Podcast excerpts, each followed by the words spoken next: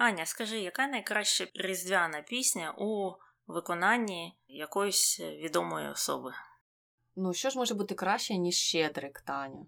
Але тут важко сказати, яка відома особа її виконує, тому що це більше композиція музична, ніж пісня. Щодо пісень, то найбільше мені завжди з дитинства подобалась We Wish You a Merry Christmas. We wish you a Merry Christmas. Це також така пісня, яка не виконується або не переспівується відомими співаками. Ну або вона не є хітом. Знаєш, вона завжди в якомусь такому класичному виконанні на радіо транслюється і все. А іншими піснями різдвяними я не сильно захоплююся. Я знаю, які найбільш популярні, але вони мені ну, не те, що не подобаються, вони не викликають у мене таких емоцій, які вони викликають у багатьох фанатів цих пісень. А тобі яка найбільше подобається? Ну, у виконанні якогось відомого, е, мабуть, Last Christmas.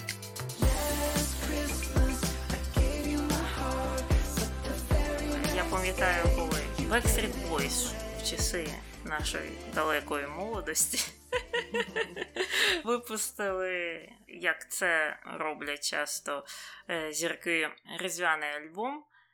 І у них там була ця пісня, звісно, як і у всіх інших, там у Джастіна Бібера зараз є, ну і у багатьох-багатьох.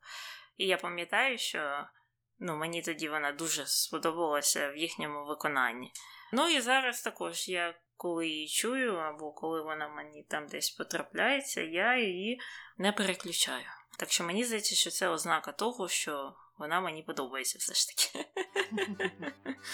Але більше про різдвяні пісні, а точніше, одну з них у сьогоднішньому випуску.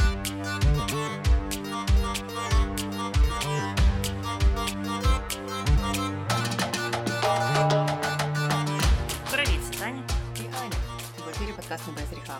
Дискусії про відомих людей, їх досягнення та сумнівні вчинки. Сьогодні ми на кінець то переходимо до реальних осіб і говоримо про Мераю Керрі. Я впевнена, що всі знають, хто це така, але сьогодні дізнаєтеся більше про неї. Ну і починаємо, як завжди, з того, що люди питають про неї в інтернеті. Питають багато, здебільшого, про її пісні або співи. Перше, скільки октав має Марая Керрі? П'ять. І це багато. Вона вважається uh-huh. рекордсменкою в цьому плані. Угу. Тоді скажи, який статок має Марая Керрі? 5 мільярдів доларів. Ні, жартую.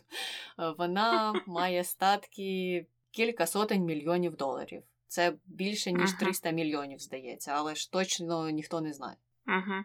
Так, так. І вона продовжує непогано заробляти. І навіть зараз. Далі, скільки нагород е, Гремі виграла Марая Керрі? П'ять, здається, якщо я не помиляюся. Uh-huh. Uh-huh. І це небагато, до речі, не зважаючи на всю її популярність і славу і багато інших нагород. Щодо Гремі, то це невеликий здобуток у порівнянні з іншими. Зрозуміло, що це великий здобуток у порівнянні з іншою частиною людей, які взагалі не мають жодної Гремі. Але Бейонсе, здається, має скільки? 30 чи біля того. Це угу, так, для порівняння. Угу. Так, так. Скажи тоді, яким є останній альбом Марая Керрі? Не знаю, але якби я пальцем в небо так е, намагалася ткнути, то я б сказала щось різдвяне. Можливо, тому що вона декілька років тому робила спешл для Apple TV, і це був такий різдвяний спешл.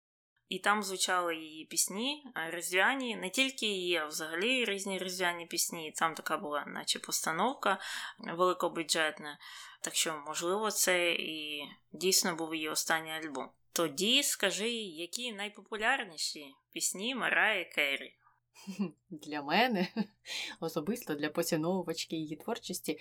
Ну, е, зрозуміло, що ми, як завжди, в подкасті будемо не дуже багато говорити про кожну пісню і кожен альбом, більше про там події в житті і все таке інше. Так само, як і з письменниками, ми це робимо, ми не зупиняємося на кожному їхньому творі.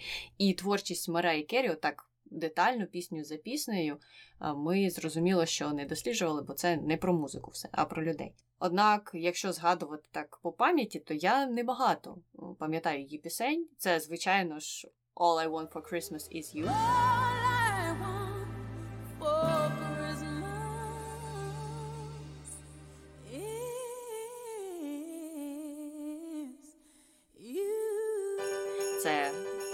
Найпопулярніша для мене її пісня. Але коли я читала і досліджувала її біографію, то я ще віднайшла для себе пісню Always Be My Baby.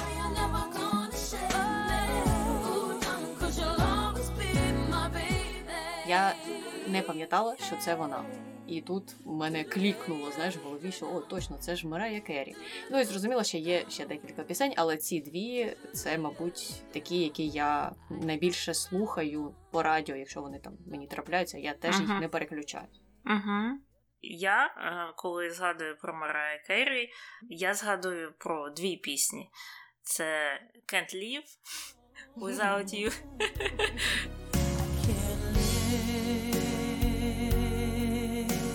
І я їх е, згадую виключно у виконанні не Керрі, а у тої дівчини, яка прийшла на е, що там, Болгарія має талант, чи як воно там називається, і намагалася заспівати цю пісню, е, не знаючи англійською мовою. Ну, мабуть, багато хто бачив, це було таке дуже популярне, смішне відео, ну, мабуть, років 10 тому. І вона просто звуки видавала там кентлі, дубідабідату. Che lei tolevo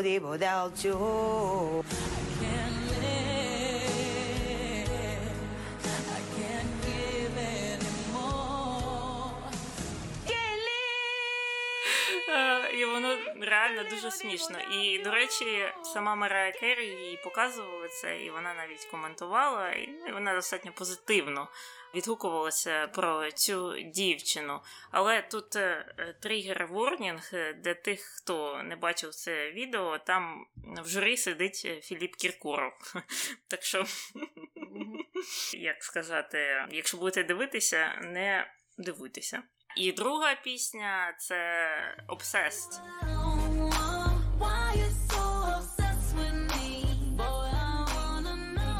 Це пісня, про яку ми, до речі, більш в деталях поговоримо в контрол-версіях. І вона була таким великим хітом, і стала вона таким великим хітом також частково через те, що вона була достатньо скандальною. Ну і щодо цього скандалу є останнє питання: чи зустрічалася Марая Керрі та Емінем? Дивлячись, кого спитати. У кожного з них різні погляди на цю історію. Марая Керрі каже, що ні, Емінем каже, що так. Але наразі ця історія затихла, скажімо так. Угу. Але будемо починати з неї, з Марая Керрі. Вона є американською співачкою, авторкою пісень, продюсеркою, актрисою, яка була занесена в книгу рекордів Гіннеса завдяки своєму п'ятиоктавному вокальному діапазону. І також її прозвали королевою Різдва за популярність її святкових пісень. Зокрема, цієї от пісні 94-го року All I Want for Christmas is You. І, до речі, Марая Керрі навіть намагалася запатентувати цю от назву Королева Різдва, зробити з нею торгову марку. І вона подалася в цей комітет, який це визначає, але ну, їй не, не дали цю торгову марку. Королева Різдва, але вона дуже пишається цим званням. Це колись її так назвав Девід Леттерман, і вона ну, часто згадує, і там був конфлікт навіть з іншою якоюсь співачкою різдвяних пісень, яку також колись назвали Королевою Різдва. А потім вже з'явилася Марая Керрі, і вона себе стала так позиціонувати. І потім вилізла та попередня і стала говорити: Марая Керрі хоче вкрасти мій титул. Це ще хотіла торгову марку зареєструвати. Так що, е, взагалі, це неподобство таке. Я справжня і перша королева Різдва. Слухай, ну це треба конкурс влаштовувати і передавати це звання з року в рік. Тоді всі будуть задоволені. так. Але ага. дійсно, Мирая Керрі протягом багатьох років саме впізнавана завдяки своїм різдвяним пісням, і вона не втомлюється від цього. Здавалось би, можна подумати, що з 94-го року можна було б втомитися від того, що тебе багато хто знає за однією піснею. Але ні, ні, вона її переспівує, перезнімає кліпи, знімає оце, як Таня казала, документалки про цю пісню, і їй це все подобається. Однак. Починаємо з самого початку. Вона народилася в 69-му році в Хантінгтоні, що в штаті Нью-Йорк. І цікаво, що батьки її вирішили назвати таким іменем Мерая, і воно тоді не було зовсім популярним. Вона пізніше вже казала, що нікого не зустрічала з таким іменем, але назвали її в честь пісні із мюзиклу. Мюзикл називався Paint Your Wagon, а пісня сама називалася They Call the Wind Mariah. І там цікаво, що Mariah було написано як Марія. Але я так розумію, що вимовлялося саме таким чином, і батьків це так вразило, таке цікаве ім'я, що вони вирішили назвати свою доньку Мерая. Батько її був авіаінженером, а мати колишньою оперною співачкою та викладачкою вокалу. Вона, наскільки я розумію, навчалася в Джуліарді. Ми знаємо, що це така дуже сильна школа для творчих людей. Однак батьки розлучилися, коли Мирая була ще малою, і після цього вона мало спілкувалася з батьком. А щодо стосунків з матір'ю, то цікавий її коментар був е, вже пізніше в молодості в інтерв'ю. Коли її називали дівою, то вона у відповідь казала, що це вони ще не бачили її матір, і що вона справжня діва і дуже помпезна леді. Однак вона багато чого в неї навчилася. Наприклад, вона співати почала, коли їй ледь виповнилося три роки, і у співі вона саме наслідувала спів матері в операх. Тому вона так сильно надихалася, хоча у них там були ну, дуже складні стосунки насправді. Е, За одними спогадами матір її підтримувала спочатку, потім в Марах вона вже писала, що матір була досить е, такою жорсткою і критикувала її, казала, що вона ніколи не досягне того, чого вона досягнула сама. Тому ну, тут е, така видно динаміка дуже мінлива була в їхніх стосунках. Так, ну і також е, варто зазначити, це також є питанням, яким цікавляться часто в гуглі, якого походження є Мерая Керрі, а вона є змішаного походження. Батько її чорношкірий, але у нього там хтось там баба чи дід з Венесуели, тобто там є латиноамериканська трохи кров.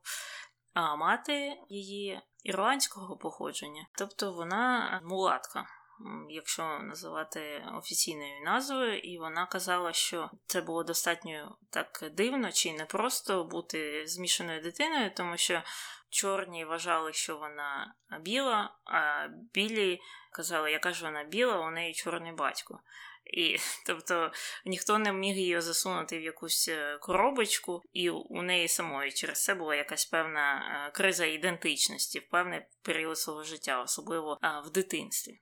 Але повертаємося якраз е, до цього дитинства і до її навчання. В початковій школі вона почала досягати успіхів у мистецтві, музиці та літературі, і вже тоді почала писати вірші. І трохи згодом вона вже почала займатися вокалом під керівництвом своєї матері. І хоча та була оперною співачкою і мала класичну освіту, вона ніколи не тиснула на Мараю, щоб та продовжувала свою кар'єру саме в класичній опері. Тому Марая вирішила, що найкращим варіантом для неї це буде намагатися прорватися саме в поп-музику. І вже коли вона навчалася в середній школі, вона почала робити демо-записи і часто пропускала свої уроки через це, за що її прозвали Міраж. Але в той же час е, ці записи дали їй змогу попрацювати з рядом відомих на той час музикантів, тому вона не сильно переживала в принципі за навчання на той момент. І потім, вже згодом, вона переїхала до Нью-Йорку, де знімала квартиру з подругами та навчалася у школі краси.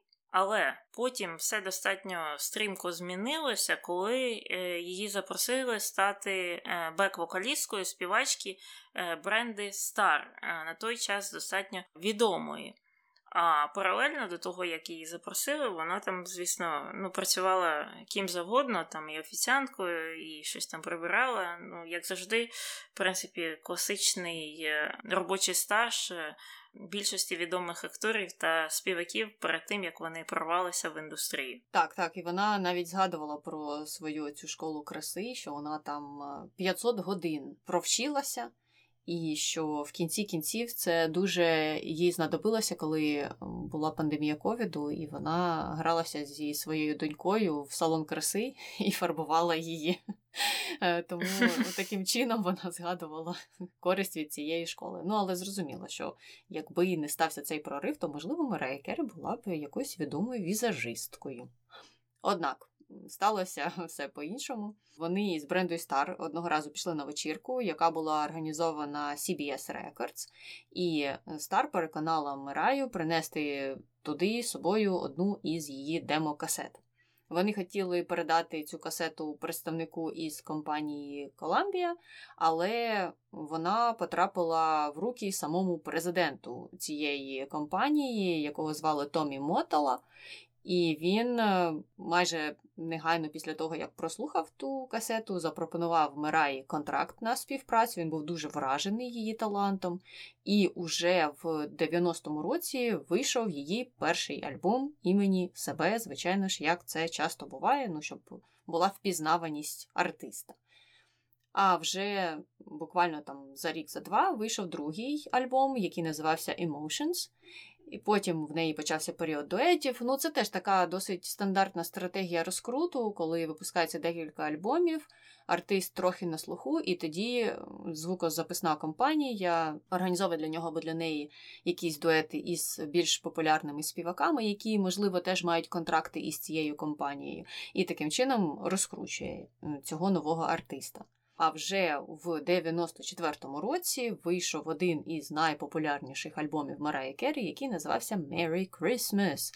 І він став найбільш продаваним різдвяним альбомом. Його тоді продали аж у розмірі 15 мільйонів копій. А зараз я навіть не знаю, скільки там вже продажів цього альбому, але Марая Керрі дуже багато заробляє саме за рахунок пісень із цього альбому до сих пір. Щорічно вона там, мабуть тисячі і тисячі доларів заробляє. Ну і очевидно, що головним синглом цього альбому була пісня All I Want for Christmas Is You. І це стало просто святковою класикою. Ця пісня продовжує очолювати хіт параду кожного святкового сезону. Вона є найбільшим продаваним синглом або одним із найбільш популярних синглів у сучасній музиці. І Її вивчали навіть і ну і вивчають зараз експерти, різні критики, що ж це за феномен такий. І, чесно кажучи, коли я читала про те, що пишуть, то я зрозуміла, що у мене теж були приблизно такі відчуття щодо цієї пісні. Як пояснюють її популярність, це те, що там дуже насправді складна мелодія. Але використовуються в тій пісні такі ноти, які нагадують людям класичні різдвяні пісні. Тобто uh-huh. багато хто хто не знає взагалі, що це пісня 94-го року, думає, що це пісня якихось 40-х років, що це щось із тієї класики, і що Мирая Керрі просто її переспівала. Але ж ні, це новіша пісня, і тому людям вона, мабуть, вселяє якесь відчуття цієї ностальгії, і вони її хочуть постійно слухати. Ну і крім того, ще додають, що це не дитяча пісенька, тобто вона більш популярна серед дорослих це А, і це не релігійна пісня. А це означає, що вона більш універсальна для широких мас слухачів, її можуть слухати всі. Е, і ще цікавий факт, що там співається про те, що вона хоче на Різдво у вигляді подарунка от цю особу, яку вона кохає, а не говориться там ні про гендер, ні про те, хто ця особа. Uh-huh. І це також додає інклюзивності цій пісні, і через це вона також популярна, бо будь-хто може себе споріднити фактично із цією піснею, із тим, що там співається. Угу. Ти сказала, що вона заробляє на тому альбомі щороку тисячі і тисячі доларів. Я тобі скажу, що вона тільки на пісні All I Want for Christmas is You. Щороку кожен різдвяний сезон заробляє 3 мільйони доларів. 3 мільйони доларів з однієї пісні. І це тільки от е, цей місяць, так, грудень, там, коли от активна ця розкручується тема Різдва.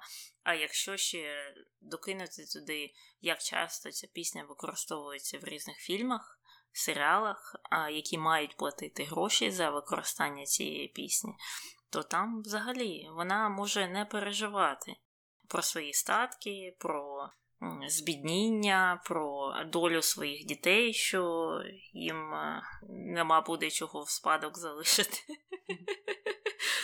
Там навіть е, мем е, ходив чи на Тіктоці, чи де, де начебто вмирає Керрі, така я думаю, Боже, Боже, а що, якщо я колись збіднію? І потім такий календар перегортається, і там 1 грудня, і починає грати ця музика, і вона така, а, ні. Що я таке думаю?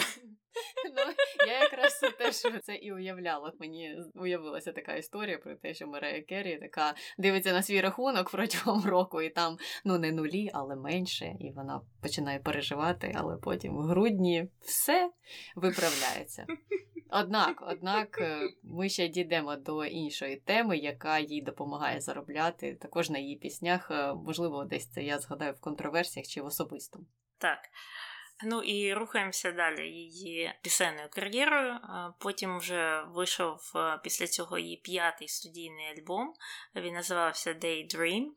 І він вже був більше у стилі RB, ніж поп, і вважався найкращим з усіх її альбомів багатьма критиками. І запам'ятався він найбільше синглом під назвою Always Be My Baby. І цей сингл зрівняв її з Мадонною та Вітні Х'юстон за найбільшою кількістю синглів номер один серед жінок артистів того часу. А взагалі, до речі, за всю історію, за всю кар'єру Мерай Керрі, у неї є 18 синглів номер один, які потрапили е, на першу позицію хіт парадів, і 17 з них вона написала сама. І це мені здається великий ну, плюс для неї, що вона не залежить від е, якихось сонграйтерів чи ще когось, е, і ну, вона сама їх пише, і видно. Робить це дуже вправно, так що вони дійсно часто досягають е, високих позицій в хіт-парадах. Угу. І вона ж там ледь не на першому місці за кількістю синглів номер один. Вона поступається тільки Бітлз зараз. Угу, Так, е, так що ну, е, не можна заперечувати, що у неї є якийсь е, талант, чи принаймні чуйка на те, що а, може сподобатися людям. Ну і до речі, щодо Мадони, там Відні Х'юстон, Бійонсі, Дженніфер Лопес, інших таких відомих співачок, дів, поп-дів. То там, принаймні на початку її кар'єри, були такі напружені, можна сказати, відносини що було суперництво між цими дівами, і навіть там е, її колись там в інтерв'ю питали щось про Дженніфер Лопес, а вона сказала: Я взагалі не знаю, хто це така. А до цього на початку, взагалі, коли вона зовсім юна була, на початку 90-х у Вітні Х'юстон питали про Мараю Керрі. А вони ж, в принципі, разом тоді підіймалися. І Вітні Х'юстон тоді сказала: типу, я не знаю, хто це. Хоча, ну. Марая Керрі тоді вже була достатньо відома. Тобто є таке суперництво між цими поп-дівами, але тим не менш, потім, начебто, Марая Керрі вона здружилася з Вітні Х'юстон, і коли та померла, та написала достатньо там щемливе е, повідомлення щодо її смерті. Так що на початках вони воюють, але потім вони знаходять спільну мову. На початках, коли знаєш, кожна пісня, кожен концерт там е, тобі е, виплачує місячну оренду за житло чи за продукти, то вони зубами вгризаються в це все. А потім, вже, коли ти заробляєш по 3 мільйони на одній пісні, та яка там різниця? Хто королева mm-hmm. Різдва? Так, але повертаємося до альбому Daydream. Він був е, популярний, і цікаво, що популярним він був не тільки в США, а ще й в Японії, де було продано понад 2 е, мільйони копій. І також популярність Керрі в країнах Азії. Це достатньо гаряча тема для обговорень в різних форумах та чатах, е, але немає ну, конкретної відповіді, чому так сталося, чому вона так зайшла в країнах Азії. І багато хто зауважує, що це може бути через саме популярність різдвяних пісень в країнах Азії, а також через те, що там люблять отакі от балади і співаків, які можуть брати високі ноти, що от ця от комбінація. Всіх цих речей, які люблять в Азії, якраз і поєдналася в Мараї Керрі, що зробило її там популярною. Ну і взагалом ми вже казали, що у неї дуже великий е, діапазон, 5 октав, і вважається, що вона саме вона має такий найширший цей діапазон серед е, всіх оцих популярних е, співачок поп-дів. І вже у 2000 році. Керрі отримала нагороду від Billboard артист десятиліття та World Music Award як найкраща поп-виконавиця тисячоліття, і тоді ж вона вирішила піти з Columbia Records до Virgin Records. І її відхід від Коламбії був спричинений тим, що вона розійшлася якраз зі своїм отим от чоловіком Томі Мотолою, який і був, як ми вказували, керівником тієї студії, і це створювало для неї напруження на роботі. і Вона вирішила поміняти свої лейбли, але більше про цю от е, цікаву динаміку між е, її першим чоловіком ми ще згадаємо в контроверсіях. Однак е, це все дійсно наклало дуже велику вагу, таку негативну на її стан. І у 2001 році у неї стався зрив. Вона почала спочатку публікувати якісь незрозумілі повідомлення на своєму сайті. Там говорилося щось про те, що всі на неї тиснуть, і вона сама не знає, що вона хоче, і їй хочеться там закритися, заховатися, щось таке було. А потім, коли вона приходила на різні передачі, вона починала поводитися не за сценарієм, що теж турбувало людей. І в кінці кінців вона була госпіталізована через виснаження і фізичний та емоційний зрив. Але у той час якраз був запланований вихід її нового альбому з новим лейблом. І той альбом дуже розкритикували і назвали найгіршим в її кар'єрі. І це ще ж додалося до всього того, що вона переживала до цього. Це все спричинило проблеми з її новим лейблом. Той контракт був розірваний, а точніше, інший лейбл перекупив той контракт. І пізніше вже Мирай Керрі називала цей контракт із Virgin найбільшою своєю помилкою, тому що вона тоді нібито повелася на гроші, а початково контракт був, здається, на 80 мільйонів чи щось таке. Ну і вона казала, що не варто було цього взагалі робити, що ці гроші були не варті того. Після виходу з лікарні вона поїхала на півроку до Італії, там почала писати новий альбом, хоча той альбом теж не став популярним. І після цього вона вирішила взяти деяку паузу і поїхала в світове турне. І, окрім США, звичайно, це турне було дуже популярне в країнах Азії. І, наприклад, в Малайзії, в Китаї на кожен з її концертів приходило більш ніж 50 тисяч людей, а там навіть е, і по 80 було. Тобто вона дійсно дуже-дуже популярна в Азії. І в країнах Африки теж. Я дивилася, людина одна робила дослідження, і вони там аналізували по кількістю переглядів її кліпів і відео, і ну, взагалі всієї інформації, яка доступна з Мираю Керрі на Ютубі. І в країнах Африки вона теж теж дуже популярна. Ну а вже у 2008 році вона вийшла якраз оце ж на друге місце за кількістю синглів номер один у США. Вона тоді випередила Елвіса Преслі і поступалася лише Бітлз. Продовжувала випускати свої альбоми майже кожного року. Ну, а у 2012 році вона стала суддею 12-го сезону шоу American Idol. Ну, не знаю, чи хтось його ще до сих пір дивиться, воно ще виходить. Мені здається так, що всі ці е, шоу вони продовжують уходити. Танці зірками, American Idol, X Factor, там уже якийсь 155-й сезон, але ну хтось за цим слідкує, хтось дивиться. Мені здається, що можливо люди з старшого віку, у кого є кабельне телебачення, вони дивляться. Я більш ніяк не можу це пояснити. Якщо б його ніхто не дивився, чого б вони його випускали? Ну так, так. Це, мабуть, знаєш, моя бульбашка не дивиться, і я думаю, що ніхто не дивиться. Але так само з кулінарними. Наприклад, мені більше цікаві кулінарні шоу, і тому мені здається, що вони популярніші а іншим може здаватися навпаки.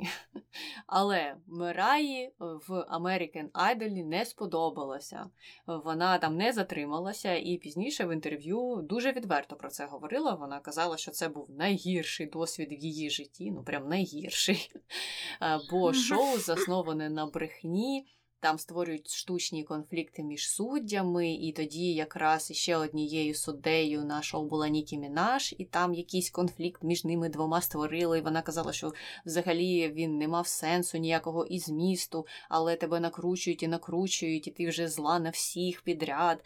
І в той час продюсери ж зовсім забувають про самих учасників, які приходять, щоб змагатися. Їм взагалі це не цікаво. Тобто, оці драми більш цікаві, ніж конкурс талантів, тому вона звідти пішла, бо це нібито було нечесне шоу, нечесне видовище. Але пішла вона ненадовго із сцени чи не знаю, зі світла популярності. У 2015 році вона підписала угоду на резиденцію в Лас-Вегасі, і там вона, звичайно ж, виконувала свої найкращі хіти. І ну, ця резиденція вважається дуже престижною, коли артисти підписують контракт на те, щоб постійно мати концерти у Лас-Вегасі. Це стабільний дохід, якісь стабільні глядачі, стабільні концерти концерти, нікуди їздити не треба, в Лас-Вегасі просто проводиш своє шоу. І також тоді вона цікаво, що зіграла головну роль у фільмі Різдвяна мелодія на каналі Hallmark. Це як Мерая Кері потрапляє в місто перед Різдвом і зустрічає там якогось е, свого однокласника, який володіє магазином електротоварів чи якихось товарів для дому, чи що там таке завжди у фільмах Hallmark. Ага.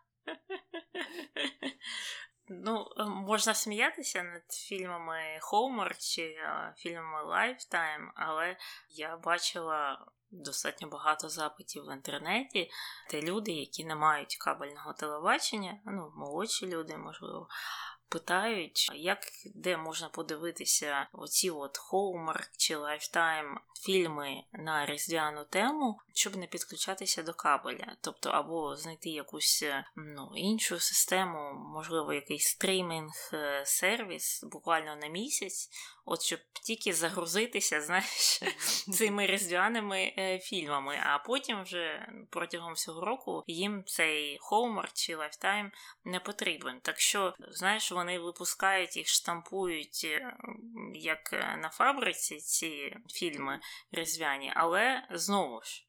Вони не просто так це роблять. Вони дійсно мають популярність, і ця популярність не тільки серед якихось там знаєш, жіночок е, поважного віку. Угу. Та я сама любила канал Hallmark в дитинстві. Я обожнювала дивитися фільми Hallmark. Вони ж такі всі добрі, знаєш, і там все вилизано, вичищено. можна не переживати, залишити отак, як мене там залишили на півдня. Дивися собі канал Hallmark і все, все буде добре. Е, хоча я потім ввечері дивилася Фредді Крюгера, але то вже інша історія. Е, продовжуємо історію про Мерею Керрі. У 2016 році вона почала знімати реаліті-шоу Світ Мераї для каналу І і там було задокументовано її європейський тур та процес планування весілля, яке не сталося в кінці кінців. І ну, шоу взагалі має дивні відгуки, його вважають дуже хаотичним, але вона сама хотіла показати людям справжню себе, бо, за її словами, багато хто мав хибне уявлення про неї, що вона ж це така діва, взагалі не знає, як працює реальний світ. Однак е, все пішло не за сценарієм. Але, мабуть, знову ж таки, для її популярності це було чимось позитивним, тому що про неї почали говорити. А у 2019 році вона знялася у документальному фільмі про історію та популярність її пісні All I Want for Christmas Is You. І це було, здається, для Амазона, а потім вона ще й для Apple TV зробила окремо якусь е, різдвяну. Чи то документалку, чи то якийсь спешл. Тобто, дійсно, дійсно, вона добре експлуатує цю тему. Ну і вже у 2020 році її внесли до зали слави саме авторів пісень. Як казала Таня, вона є авторкою багатьох зі своїх пісень. Е, також того року вона видала свої мемуари, і вони стали бестселером за версією New York Times. А вже через декілька років вона відкрила для себе новий амплуа і в 2022-му е, написала або анонсувала вірніше написання дитячої книги Різдвяна принцеса. Різдвяна королева зайнята, тому вона вирішила, що буде різдвяна принцеса. Так. А ну і трохи поговоримо про її інтереси та в цілому погляди на життя. Марія Керрі часто зазначає, що вона любить дуже Мерлін Монро і що вона на неї справила велике враження ще з дитинства. Вона розповідала, що колись вона отримала в подарунок її біографію, і з цього почалося її захоплення. Також в своїх мемуарах вона писала, що в дитинстві її єдиним другом був плакат Мерлін Монро, який висів у неї на стіні. І також вона розповідала, що надихається тим, як Мерлін поклала шлях для жінок в Голлівуді, і що всі жінки мають бути їй вдячні. І вдома у Мираї є ціла кімната, присвячена Мерлін. Там стоїть і її рояль, який Марая купила на аукціоні за понад 600 тисяч доларів. І також вона назвала свою дочку на честь Монро. Так що це дійсно така відданість, відданість. До речі, ми вже який там третій рік плануємо записати випуск про Мерлін Монро. Ми вже дійшли і до Марії Керрі, а Мерлін Монро так і не записали. Ну, ми маємо надихнутися, як Марая Керрі, і зважитися на кінець на це. Так. Також е, у 2016 році. Керрі отримала нагороду, яка видається медіаперсонам які використовують свою платформу для підтримки та просування рівності та визнання ЛГБТ е, плюс е, спільноти. І організація GLAD, яка видала їй цю нагороду, відзначила, що пісні Мираї інклюзивні, і крім того, вона часто висловлюється на підтримку спільноти на заходах та в своїх інтерв'ю. Ну і наостанок, як завжди, про особисте. Керрі почала зустрічатися з Томі Мотолою під час е, запису свого першого альбому, а це отой от керівник е, Columbia Records. Вони одружилися у 93-му році, оселилися у маєтку в Бедфорді, який Керрі називала Сінг-Сінг, натякаючи на те, що Мотола дуже обмежив її у свободах. Ну і в кінці кінців вони розлучилися у 97-му році через е, оці от е, проблеми з е, контролем зі сторони Мотоли. А вже у 2008 році Керрі одружилася з Ніком Кеноном. А в 11-му році у них народилися близнюки. Однак у 14-му році вони розлучилися. А Нік Кеннон, він актор, і він був зіркою колись каналу е, дитячого Nickelodeon. Але далі вже у 15-му році Керрі почала зустрічатися з австралійським мільярдером Джеймсом Пекером, а у 16-му році оголосила про заручини. Однак у жовтні того ж року заручені були скасовані. І тоді, після цього, Марая почала зустрічатися з американським хореографом Брайаном Танакою, але у 2023 році вони завершили стосунки. Так що також таке дуже бурхливе, приватне життя. Ну і тут якраз хороший момент перейти до контроверсії, і перша з них якраз стосується оцих от е, цікавих стосунків з її першим чоловіком Томі Мотолою. І дискусію навколо цих стосунків і цього шлюбу вирували вже тоді, на початку 90-х років, і насамперед е, вони стосувалися значною мірою великою різницею у віці, а вона була понад 20 років, і оцією от динамікою владних повноважень, яка була між ними, тому що він був це ж великим великим продюсером, власником, а точніше очільником Е, великого лейблу, а вона була співачкою початківцем. Так? І дискусії точилися навколо того, чи немає там певної е, експлуатації, чи був е, у Мраї там насправді вибір. Бути чи не бути з цим Томі Мотолою, скажімо так. Але Тут, звісно ж, треба підкреслити, що дійсно цей Томі Мотола він зробив великий внесок у розвиток її кар'єри, будучи такою впливовою персоною в музичній індустрії, е, він багато їй в чому допоміг. Е, він е, ж випускав альбоми, домовлявся про якісь інші речі, що просували її кар'єру. Тобто вона в плані кар'єри свого власного розвитку виграла з цих стосунків. Але в персональному плані ну там все набагато печальніше. Вона в своїх мемуарах розповідала, що цей шлюб був наповнений емоційним та психологічним насильством. Е, вона описувала, що відчувала себе тоді обмеженою і контрольованою в цей період свого життя. Але я от думаю, також е, е, знову ж не у виправдання когось з них, там Томі Мотоли або когось іншого. Але ми ж бачимо цю динаміку постійно, коли старший якийсь продюсер або якась там впливова людина в музичній індустрії е, знаходить молоду дівчину, молоденьку зірочку і обіцяє їй там якісь золоті гори, і дійсно робить якийсь внесок в розвиток її кар'єри, але тим не менш, в плані там емоційному, персональному. В плані приватних стосунків поводиться з нею абсолютно жахливо.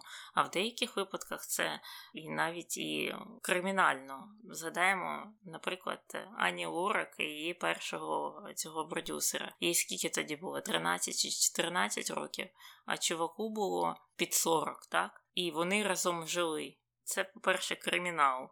Так можна говорити скільки завгодно про там, що він їй допоміг там вирости і стати більш популярною, або взагалі популярною. Але той факт, що якийсь там 40-річний чувак спить з 13-річною дівчиною, ну це ненормально, просто відповідно до кримінального кодексу. Угу. Ну так, е, таких історій багато. І ті ж самі історії, які ми згадували у випуску про Аркелі.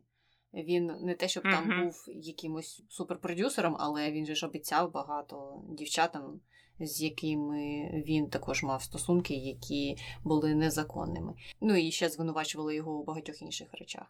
Так, е, цей тиск, ця динаміка нездорова, вона дуже часто з'являється у подібних ситуаціях, і ну, зрозуміло, що у цих стосунках також все було не так просто, і ті спогади, якими ділиться Марая Керрі в інтерв'ю, це тільки там, мабуть, частина того, що відбувалося за кулісами тих стосунків.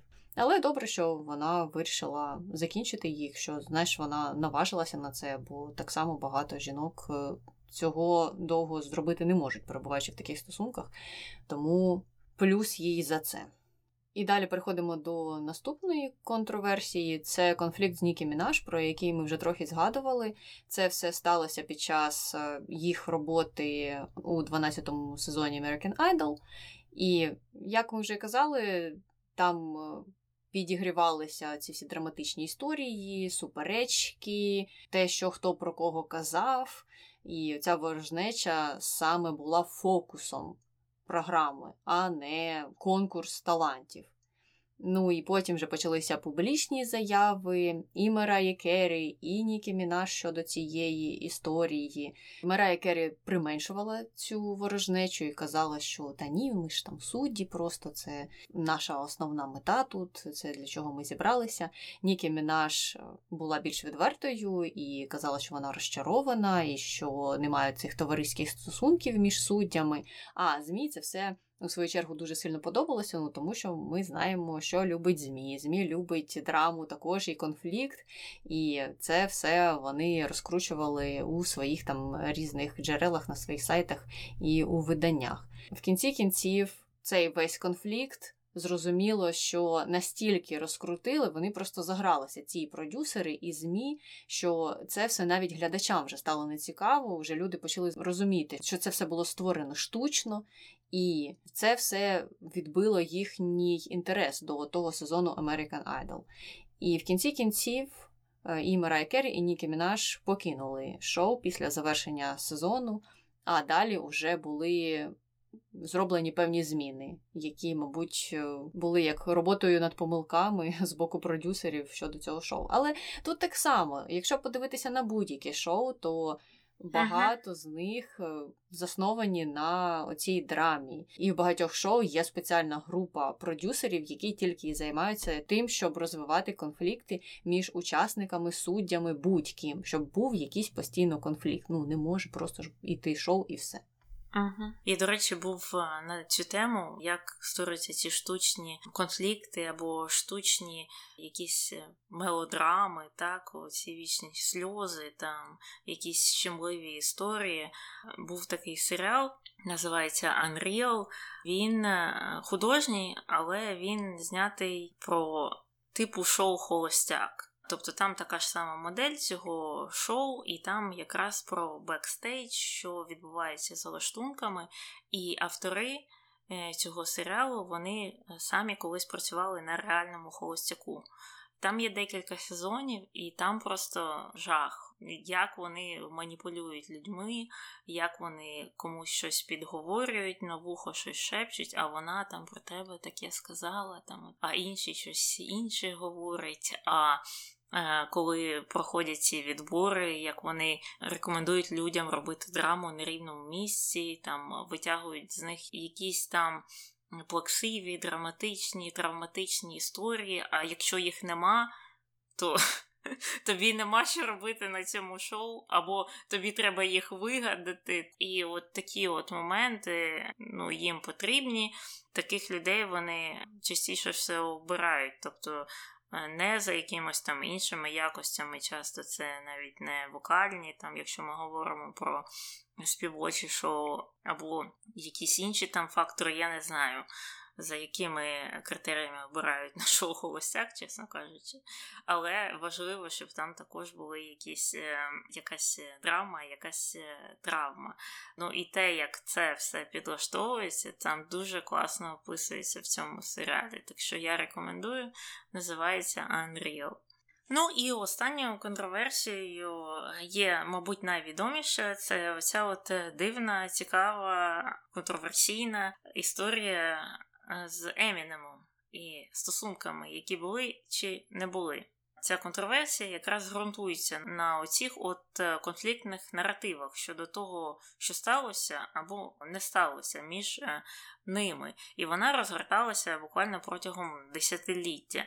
Історія така, що, начебто, Емінем розповідає. Там і в інтерв'ю він згадував, і де ще він писав, і потім в піснях там багато що співав, що начебто вони зустрічалися колись з Мараю Керрі, у них були начебто якісь типу серйозні стосунки, і там все було ну як мало бути, а Марая погано повелася з ним, кинула його, і потім у Емінема було розбите серце. Історія Мараї е, дещо інша, що вони ніколи не зустрічалися, що вона ну, бачилася з ним декілька разів, можливо, це були побачення. Але е, це не були стосунки-стосунки. Вона там десь з ним зустрілася чи на каву, чи е, на вино, я не знаю. І все. І більш нічого не було.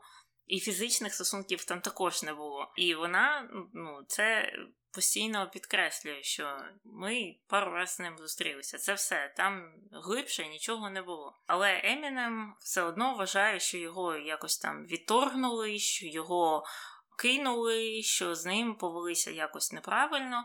І він цією історією якось дуже сильно травмований був, і настільки травмований, що він вирішив записати просто мільйон пісень на цю тему. І частина з них це просто пісня, типу ображеного хлопця, якому сказали ні, а він не може прийняти ні. Це, наприклад, пісня Супермен. А далі все пішло вниз. Далі він став записувати пісні, де він на неї нападає вербально, називає там різними поганими словами, приписує їй якісь якості дивні, ну просто дуже вульгарно про неї відзивається. І, наприклад, от пісня The Warning Емінема, вона якраз е, присвячена Марая Керрі, присвячена в дуже негативному плані. Е, ну, ну, Вона дуже-дуже негативна, і вона така жахлива. І також звучить як пісня якогось е, ображеного хлопця, знову ж якому сказали: Ні, ти мені не подобаєшся, я не хочу нічого з тобою мати. А він чомусь вирішив, що. Йому не можна говорити ні, і він має право на будь-кого і має право мати стосунки з ким він захоче. І там цікавий є дуже рядок. Я не знаю, чого він це написав і як він думав, що це виставить його у кращому світлі, але там він співає, ну чи начитує там ре про те, що вони там десь, начебто, цілувалися, чи щось там у них були якісь е, такі моменти інтимні. І в цьому процесі він дуже сильно перезбудився, і це дуже не сподобалося Мараї. Е, результати цього перезбудження. І що, начебто, вона після цього, оце у них до цього все було нормально, там такі стосунки взаємні, один одного так е, люблять, чи хоча б не люблять, а мають якусь симпатію. Але от після цього моменту слабкості. Все пішло не в ту сторону. І він про це співає. І так він про це співає, начебто ну, ми, як слухачі, маємо стати на його сторону. Listen, girly, surely you don't want me to talk about how I nutted early, cause I ejaculated prematurely and bust all over your belly, and you almost started early and said I was gross. Go get a towel, your stomach's curling, or maybe you do. But if I'm embarrassing me, I'm embarrassing you. And don't you dare say it isn't true. As long as that song's getting airplay, I'm dissing you. I'm a hair away from getting carried away and getting sued. I was gonna stop at 16, that was 32. This is 34 bars, we ain't even third of the way through. Damn, Slim Mariah played you. Mariah who? Oh, did I say hornick? I meant a liar too. Like I've been going off on you. Ну, дуже дивно. І там знову ж обзиває всякими її словами. Такі інші речі говорить. Ну, жахлива, жахлива пісня, така мізогінія в стакані. І потім, після цього, він не зупинився. Він ще й записав пісню Bagpipes from Baghdad, яка також знову згадує Мирая Керрі, але не тільки зараз її, а ще її чоловіка, бо вона якраз тоді вже одружилася з цим Ніком Кенноном. І він вже на нього став нападати, ще говорити, що він там чмошний і кончений, і вона ще гірша, і вся ця пісня присвячена їм обом. Тобто у нього оця от образа і ця фіксація не, не пройшла. Nick Cannon, you prick, I wish you luck with the fucking whore. Every minute there's a sucker born. Snuck up on Malachi, made the motherfucker suck on a struck a corn. Shucker, shucker corn, shucker corn. Він реально випускав пісню за піснею, воно його не відпускало. Ну, а Мирая, в свою чергу, вирішила відповісти також піснею і записала відомий хіт під назвою Obsessed в 2009 році. Багато хто її, мабуть, чув. І там вона співає про те, чого це ти такий одержимий мною. And I was like, why are you so obsessed with me? Е, скільки можна вже чіплятися за цю історію, якої не було. І ця пісня стала хітом, мала шалений успіх, принесла багато грошей Мараї. Так що можу сказати, вона трохи виграла на цій історії, але мені подобається ця пісня, і вона дуже добре відповідає, коли її питають. Це типу. Конкретна пісня про Емінема і про його випади. А вона каже: Та, ви знаєте, ця пісня про будь-якого хлопця, навіть е, якогось там школяра, який дьоргає дівчину за косичку, а та йому відповідає ні, а він біситься після цього. І я думаю, ну в цьому плані ця пісня дійсно про таких людей, які не можуть е, прийняти ні і чомусь вирішили, що вони єдина персона в світі, якій колись відмовляли в романтичному плані. От нікому ніколи не відмовляли. Він що думає, що Мараї ніхто не відмовляв. Може, їй також хтось колись подобався, а їй сказали ні. Так вона ж не записала 150 тисяч вульгарних якихось синглів і не робила якісь дивні заяви про це. Але Емінем чомусь вирішив, що він якийсь особливий. Коротше, оце все протистояння воно тривало, тривало, і вони в інтерв'ю про один одного згадували, і в піснях, і де тільки не згадували. І також Емінем там закупував себе все глибше і глибше, тому що він на своїх концертах став програвати автовідповідачі, е, аудіоповідомлення від е, Мараї Керрі, тобто це взагалі якась приватна інформація. Він це став використовувати потім ще й в своїх е, піснях. Потім він почав погрожувати, що він запостить якісь там інтимні фотографії. Е, відверті фотографії, і ну, це ніколи не сталося після цього. Тобто це залишилося погрозами. Мені здається, що таким чином він хотів підкреслити, що ага, я правий, от ви їй вірите, що у нас нічого не було.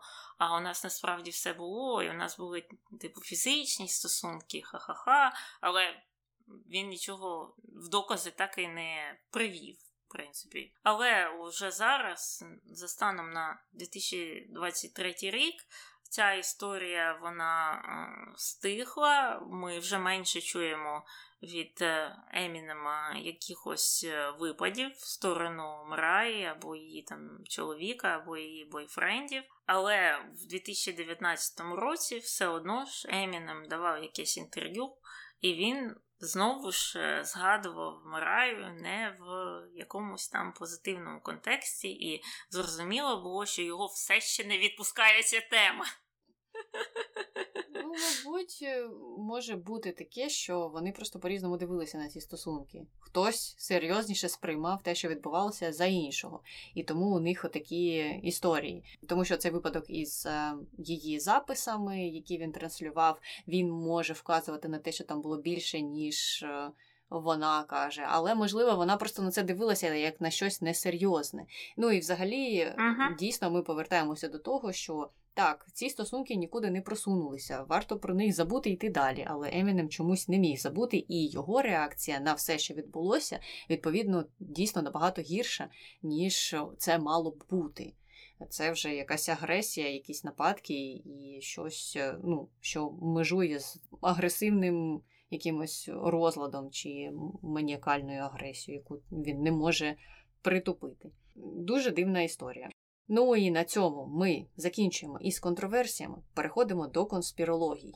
Є одна про те, що Мирая Керрі нібито вчиняє певні дії, щоб забезпечити своє домінування у святкових хіт-парадах на радіостанціях і таким чином саботує спроби інших артистів випустити різдвяну музику, або навіть лобіює радіостанції, щоб вони надавали пріоритет саме її пісням різдвяним. Ну а саме All I Want for Christmas is You. Але мені здається, що це їй, мабуть, не дуже то й потрібно, бо люди люблять цю пісню. Якщо радіостанція якась вирішить не транслювати цю пісню, то до цієї радіостанції зійдеться протест і пікет, і будуть вимагати, щоб пісню повернули на радіо. Тому це, звичайно ж, вигадки, і зрозуміло, що важко записати щось подібне. Не так багато сучасних різдвяних пісень, які стають настільки популярними. От дійсно є пісня Мираї Керрі і є пісня Джордж Майкла, які всі переспівують. Там хтось колись випускає, там і Аріана Гранде, і ще хтось е, випускає до Різдва, до Нового року пісні час від часу. Але ну, їх же ж ти так не пам'ятаєш, як саме оці пісні. Тому, мабуть, все впирається не в те, що хтось когось саботує, а в те, що важко записати ось таку композицію, щоб і слова, і музика все запам'ятовувалося.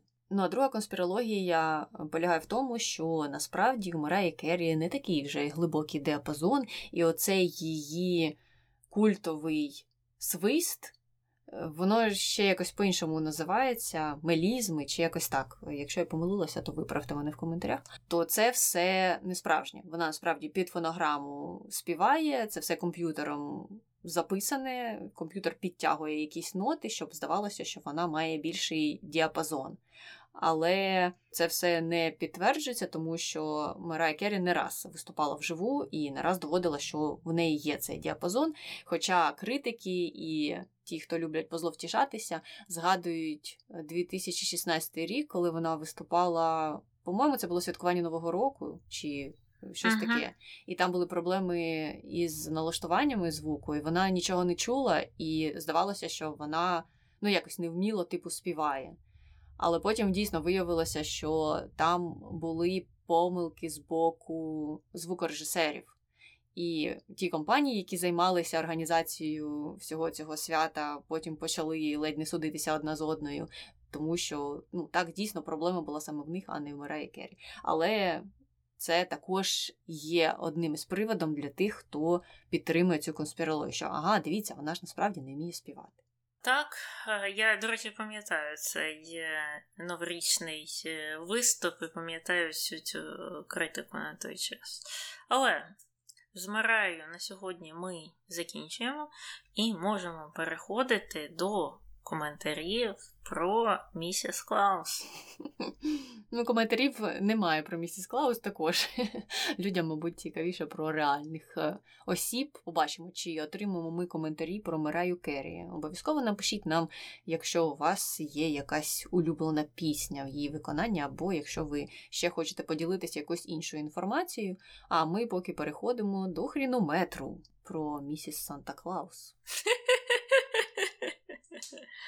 Місіс Санта Клаус е, молодець. На ній тримається все Різдво. Якщо б не місіс Клаус, то Санта він би нічим не справився. Як там кажуть, за кожним впливовим чоловіком стоїть впливова жінка.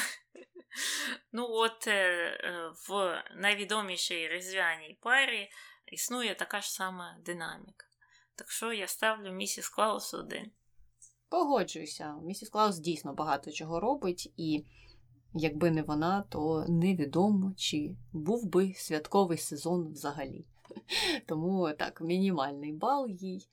А якщо ви хочете щось додати про місіс Клаус, про Мераю Керрі, про будь-кого, про кого ми говоримо в наших випусках, обов'язково пишіть нам на пошту подкаст nbgpesek.gmail.com Можете залишати свої коментарі під нашими аудіо на Ютубі. Слухати нас можна на багатьох майданчиках, де транслюються подкасти, і там само можна залишати відгуки. П'ять зірочок нам ніколи не завадить. Ну і на цьому все. З вами була Таня. І Аня. Слава Україні! Героям слава! До мене прийшов Гарік і він вмощується. Ну, я тобі можу розказати про цього мотову сразу. Я думаю, що він зараз подивлюся, що він хоче від цього життя. Ясно. Е, ну, давай розказуй тоді про нього, бо це, так, це надовго.